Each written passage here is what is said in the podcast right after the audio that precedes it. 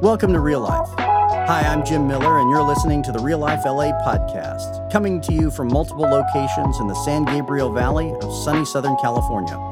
We're a church for everyone, and we exist to lead people to Jesus, a community of grace with a God sized vision that reaches from generation to generation. As you hear today's message, we pray that God speaks specifically to you and opens your heart and inspires you to live each day with more joy, beauty, and wonder.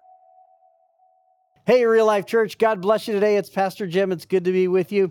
We here at Real Life Church are a church on the move. So, as you know, nothing ever stays the same, and that is about to be the case again. We have moved over to our Glendora campus because they're fixing the roof at Valley Center. And coming over here to the Glendora campus and having three services and bringing back brunch and watching people pour in the doors started a conversation with the staff and the board that has now led to us making the decision that we're going to move fully into the Glendora campus and let go of our lease at Valley Center. Our lease at Valley Center was set to renew on April 30th, May 1st, and so we are going to let it uh, run out at that point, and we are going to move out of our Valley Center campus that we've been in for four years now. God miraculously, supernaturally provided for us that property exactly when we needed it. Um, I had some deep personal connections to people who had ministered at that property, uh, and we're so thankful for all the, the blessings that have come to our church through our use of that property. But now the staff and the board see that it's time for us to move and to transition to our Glendora campus for the foreseeable future. It's not permanent because nothing is permanent when you're a church on the move. The gospel is permanent, and that's it. Everything else is in flux. So the day will come where we move away from our Glendora campus and multi site again. That's just how things work around here. But we are going to move out of our Valley Center campus uh, and, and have three services at the Glendora campus on an ongoing basis from here on out. A few things that means. Uh, we're, we're now at Glendora. We had said we were going to do this for four weeks. We're just going to stay here. We're going to need a lot of help moving things from Valley Center to a storage unit and to our Glendora campus. So stay tuned for announcements about moving days and our need for help. It'll take lots and lots of hands to make that happen. Uh, we're going to uh, have our Easter services here at our Glendora campus. Weather permitting, those may be outside. Uh, if it rains, we still have the option of running back to Valley Center one more time for Easter if we need to. Uh, but if the weather is nice, we may do outdoor services here for Easter on the Glendora campus. Uh, there's, uh, there's a lot that comes with it, and I'm sure you'll have questions that go along with it. Make sure you check out reallife.la, which is our website, reallife.la forward slash on the move, all one word. Uh, we have uh, updated information about what we're doing there, and we will update that regularly as you ask thoughtful questions, and we want to share that with the world. So make sure you check out reallife.la on the move for all your uh, questions and anything you want to know about this process. It's been beautiful the last two weeks seeing how many first time visitors still came through our doors here at Glendora. And uh, we're looking forward to being able to host, continue to host our brunch, which is a great front door to invite people to church who have never been before. If people are a little bit nervous about going to church, you say, hey, it's a speaker and a brunch. You know, it sounds like Rotary. Uh, it's, a, it's an easy invite, and then people come in and get to see what a beautiful family we have here together as a church. So, looking forward to all of that uh, coming up in our near future. Uh, again, reallife.la forward slash on the move. Make sure you send me any questions you have. Make sure you find out all the information that you need. Make sure you're inviting people to the right place uh, on Sundays. Our um, our pantry will move over here to the Glendora campus starting in late April, so stay tuned for information about that. And uh, we will, uh, we're working with our Japanese congregation that we've uh, hosted to make sure that they have a, a place um, and, and that they're, they're, we'll make sure everybody is taken care of, is what we'll do. So, um, there you go. That's all the big news, and that's uh, that's coming. That's coming right now to a church near you. For those of you who have already been here in the last couple weeks on Glendora, you know uh, the, the feeling it's been and the enthusiasm we've had around this. And there is just more to come because we are now, as we always have been, a church on the move. So there you go. Uh, we're going to dive back into our series of studies in the Gospel of Luke and look at the church that Jesus came to launch. And look at the vision for that church and how different it is from the visions that churches have for themselves today. We want to get back to that original vision that Jesus had for a church on the move, a church that celebrated life in Him. And so let's, uh, let's dive into our studies with prayer. Pray with me. Jesus, I thank you that you call us to follow. And that means we have to get out of our comfort zones and we have to be open to your spirit. We have to listen for your, your word and your will. We ask that you'd speak into our lives and call us to mission in you. Keep us fresh, always pursuing the, the things that you would have us per- pursue and never settling into what's just convenient for us. Jesus, bless our reading of your word that through it we might know you more. And may the words of my mouth and the meditations of all of our hearts be pleasing in your sight, Lord, our strength and our Redeemer. Amen. All right. We're going to continue now in the Gospel of Luke. We've been looking at various teachings of Jesus that are in the, the middle of Luke. We're getting on towards Easter, where we will wrap up this series. But let's uh, look today. We're going to look at Luke 14, and I'm going to set up the context of the passage before we get there. Remember in Luke 13, Jesus turned toward Jerusalem. He's headed towards the end of his life, he's headed towards the cross.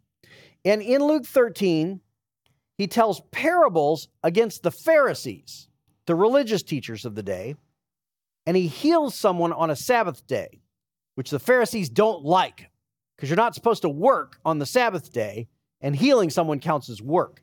So Jesus is breaking the laws, breaking the Ten Commandments. Uh, on keep the Sabbath day, and on it you shall do no work. Luke 14 comes along, and Jesus heals on the Sabbath day again. This time at a Pharisee's house.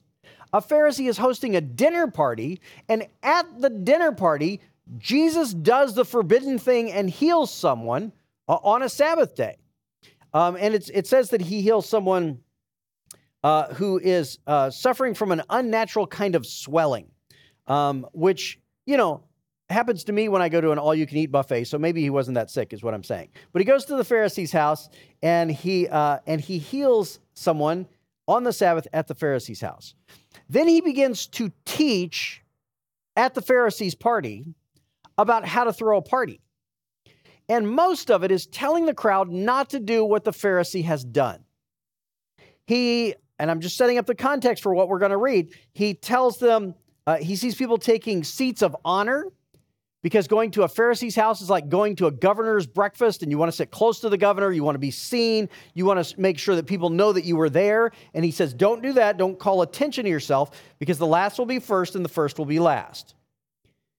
He says, When you throw a party, instead of what this guy just did, invite the poor, the disabled, and the blind. And you have to hear this in the context of the first century Jewish temple, where if you were disabled, you were not allowed into the, the courts of the temple. There were actually prohibitions against people who were injured entering into the courts of the temple. You were kept away from the center of worship by Jewish law. And Jesus describes a party in the kingdom of heaven in which those are exactly the people who will be welcomed in. In other words, when you throw a party, invite in people who wouldn't get invited to church. Invite in people who have been left out by the people who have it all together. That's the kind of party that Jesus intends to throw. That's the kind of party that the church is supposed to look like. And then in Luke 14, verse 15, somebody makes a comment that launches the next teaching of Jesus. Here it is. Someone says, When one of those at the table with him heard this, he said to Jesus, Blessed is the one who will eat at the feast in the kingdom of God. And that launches a teaching of Jesus. In Luke 14 at verse 16, Jesus replied, A certain man was preparing a great banquet and invited many guests. At the time of the banquet, he sent his servant to tell those who had been invited, Come, for everything is now ready. But they all alike began to make excuses. The first said, I have just bought a field, and I must go and see it. Please excuse me. Another said, I have just bought five yoke of oxen, and I'm on my way to try them out. Please excuse me. Still another said, I just got married, so I can't come. So the excuses are property, work, and relationships, which is like the holy trinity of uh, secular uh, life uh, in the world. Uh, I'm, I'm out to pursue stuff, and uh, I'm out to pursue status, and I'm out to find a sweetheart, and that's going to take over my life. What's happening here is people are violating the first commandment. The first commandment is, is worship God alone, you shall have no other gods before me. And these three people are putting other things in front of the invitation to God's table. I have stuff, I got a job, I, I just got married. The holy trinity of the, the secular pantheon. I, I need stuff and status and a sweetheart. And those are going to take the place of the invitation. And as I thought about what Jesus do, does here as he crafts this parable, he taps into the human heart because these are exactly the things that will distract us from God in this life and turn us away from the mission of God towards things that are not lasting, but that we feel like we have to have. And when life is over, we're going to look back and realize how stupid that decision was.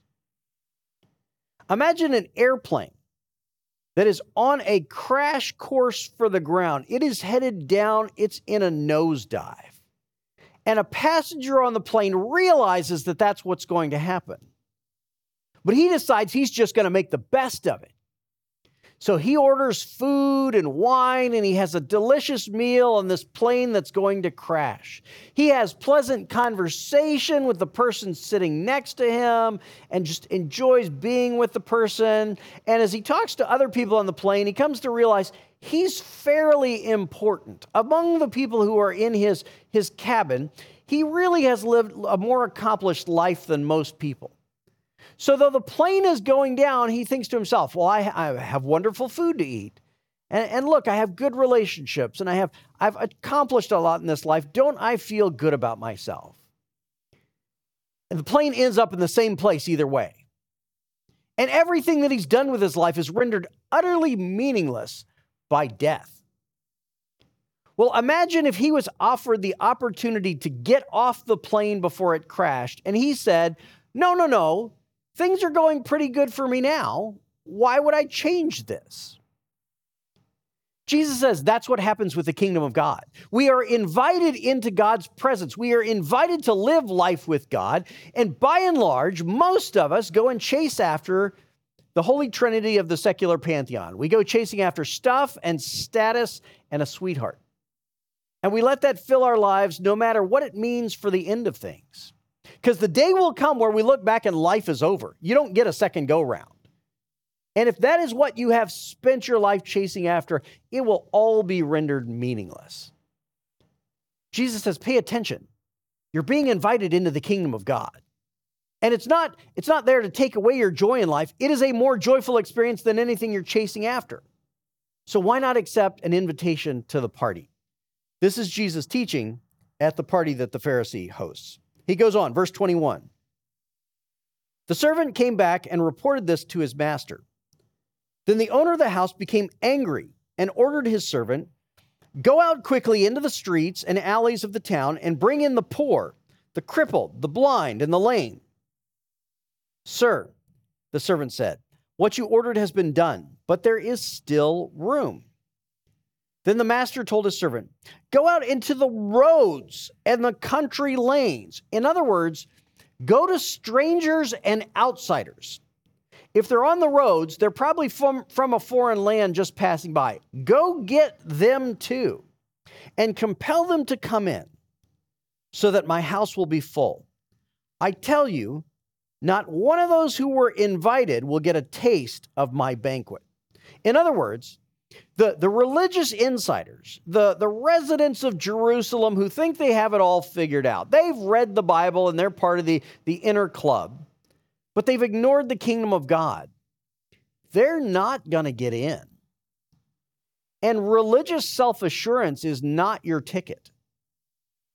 If we spend our lives chasing after the things of this world and put God on a back burner because we assume we've got God taken care of, then God will ultimately surrender to us and let us have things the way we want it.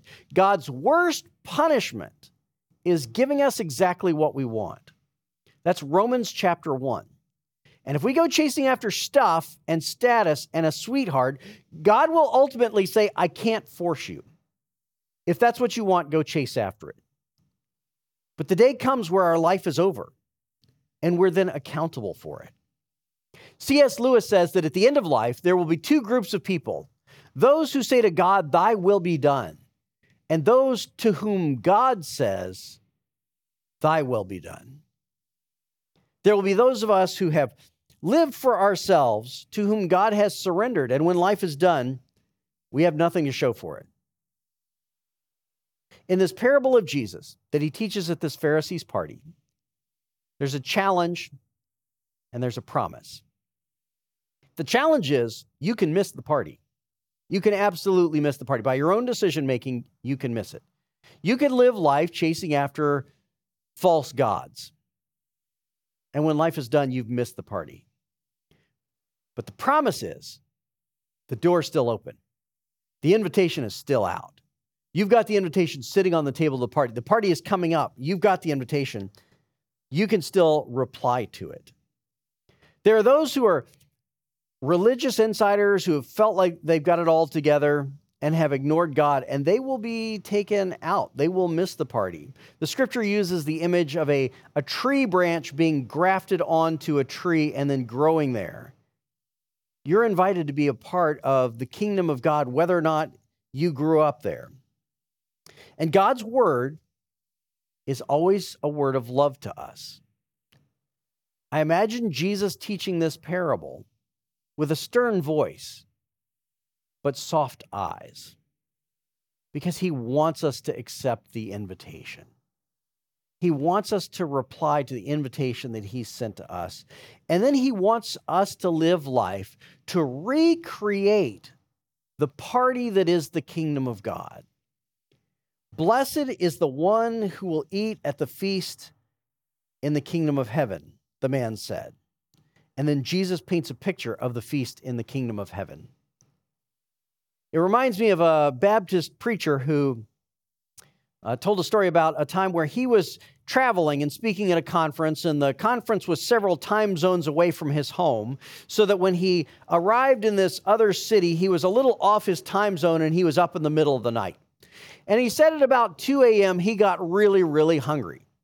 And he wanted to go out and get a donut and a cup of coffee. So he walked down the street, but it's 2 a.m., so there's nothing open. And finally, he finds his way into a little greasy diner. And he goes up to the counter and sits on the little bar stool and says, I'd like a donut and a cup of coffee. He says, The man behind the counter uh, reaches into the donut uh, box, the donut case, and takes out a donut with his bare hand. No tongs, no gloves. And he puts the donut on a plate and serves him the donut uh, there at the counter. Uh, this pastor says, I know behind the counter they kick donuts around on the floor, but when they serve it to me, I want them to use tongs and gloves. So he sits there with his dirty donut and a cup of coffee at 2 a.m., minding his own business. He says, Into the diner at that hour came the only group of people who were up on the street that night. And it was a group of prostitutes. A group of women walked in, making a lot of noise and saying things that were crass. And he's just sort of huddled in the corner over his cup of coffee, minding his own business. But he listened in. And they talked and they laughed and they made noise. And one of them said, Hey, I just realized it's my birthday. My birthday is actually tomorrow, but it's 2 a.m. I realized today is actually my birthday. And another one said, Yo, what do you want us to do, Jenny? You want us to throw you a birthday party or something? She said, No, I just I just remembered. It's today. They hung around the diner for a little bit, made more noise, and eventually they left. At that point, this Baptist pastor had an idea. And he said to the guy behind the counter, Hey, do they come in here every night? And he says, Yeah, every night they barge in here, but same routine. And the pastor said, I want to I want to do something. Tomorrow night I'm going to come back. And I'm going to bring some streamers and some balloons. Can you make a cake? And the guy says, Seriously? Sure, I'll make a cake.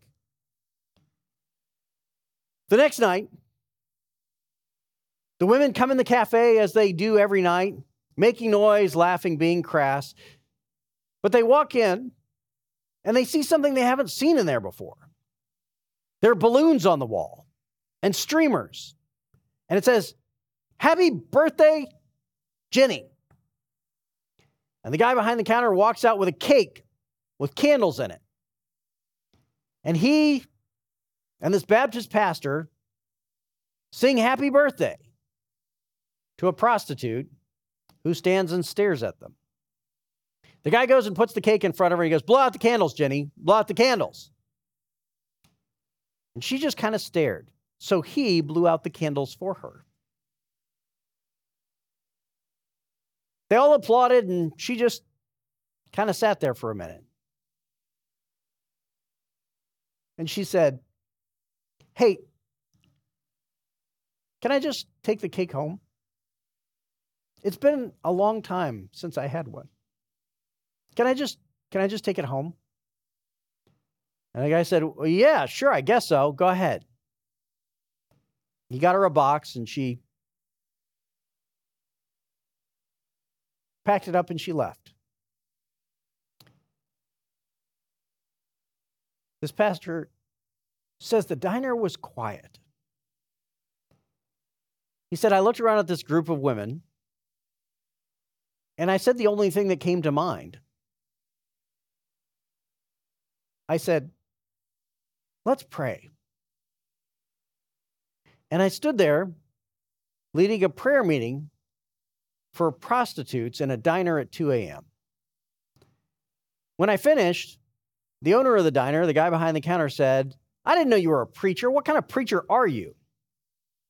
This pastor replied, I'm the kind of preacher that throws birthday parties for prostitutes at 2 a.m. And the guy behind the counter said, No, you're not. If you were, I'd join your church. And wouldn't we all? Because the kingdom of heaven is a party in which those who have been left out, those who do not get invited to church, those who are not welcomed in the high mucky muck social circles of society, those are the ones who get the invitation first. And the religious insiders who are confident that they've had it all together, but meanwhile have ignored God and chased after stuff and status and a sweetheart, they're going to stand and hold the door for the prostitutes and the blind, those who have been left out. The kingdom of heaven is a party for those who have been pushed down by society, because the day will come where the last are first, and those who have been first are made last. Jesus invites you to the party that goes on forever. And it is not to rob you of the joys of this life. It is not to make you religious and stodgy and miserable. Rather, it is to steal from you the constant thirst for more things that is never satisfied and replace it with a deep and lasting joy where you will go, go about life knowing that you are absolutely taken care of by the God who loves you. That no matter how much damage has been done to you in this life, no matter how much damage you have done, God loves you and cherishes you and calls him to yourself. And then he empowers you to go out and recreate that party for other people in need. I told you last week about the guy uh, that I met at our pantry who, as a child, said the church always used to come to his house and take care of him after his father left. And they bring groceries and they paint his house and they took care of him as a kid. That is the church recreating the party that we are supposed to live in all the time. I talked to uh, another woman from our church this last week who she's picked up one of our blessing cards and she's written down names of people that she's praying for and blessing. If you have not done that already, then when you're here at the Glendora campus, pick up one of our blessing cards We're making a list of eight people that we're praying for and caring for and blessing in creative ways and inviting into God's family. She's doing that, but she says, because I'm doing that, it's caused me to pay attention to people around me like I wasn't before. And the other day, I was in line at a fast food restaurant, and there was this uh, young couple behind me. And um, before they even got to the counter, I paid for their meal. And so when they got up there and realized their meal was paid for, they were kind of shocked. And they said, uh, Why did you do that? And she said, God has blessed me, and so I can bless you. Imagine a church filled with people who live like that, who live with sacrificial generosity and a passion to share and a mischievous joy that comes from doing unexpected good things. That's the kind of party that the kingdom of God is, and that's the kind of movement that Jesus came to create. When I preach the good news to you, it is to invite you out of the idolatry of stuff and status and sweethearts and into a life changing mission with Jesus. If you've never taken that step before, do it now. And if you've lived a life of familiar religion and comfortable customs, it's time to leave that behind and take a step into the kingdom of God, which is a party. And then go give out invitations. That's what the church is here for. Pray with me. Jesus, thank you for calling us out of normalcy. Thank you for calling us out of the comfortable. And thank you for distracting us from the false gods that we've latched onto. Now put your spirit in our hearts and teach us to live wholly for your kingdom. Teach us to live generously and graciously and surprisingly, and to do it all in Jesus' name. Amen. God bless you. Go be the church. Thanks for joining us today. Now, will you help us welcome others to real life? Share our podcast or find us on Facebook or Instagram at Real Life LA. If you'd like to become a supporter, please visit reallife.la and tap Give to help us welcome everyone to real life. God bless and have a wonderful day.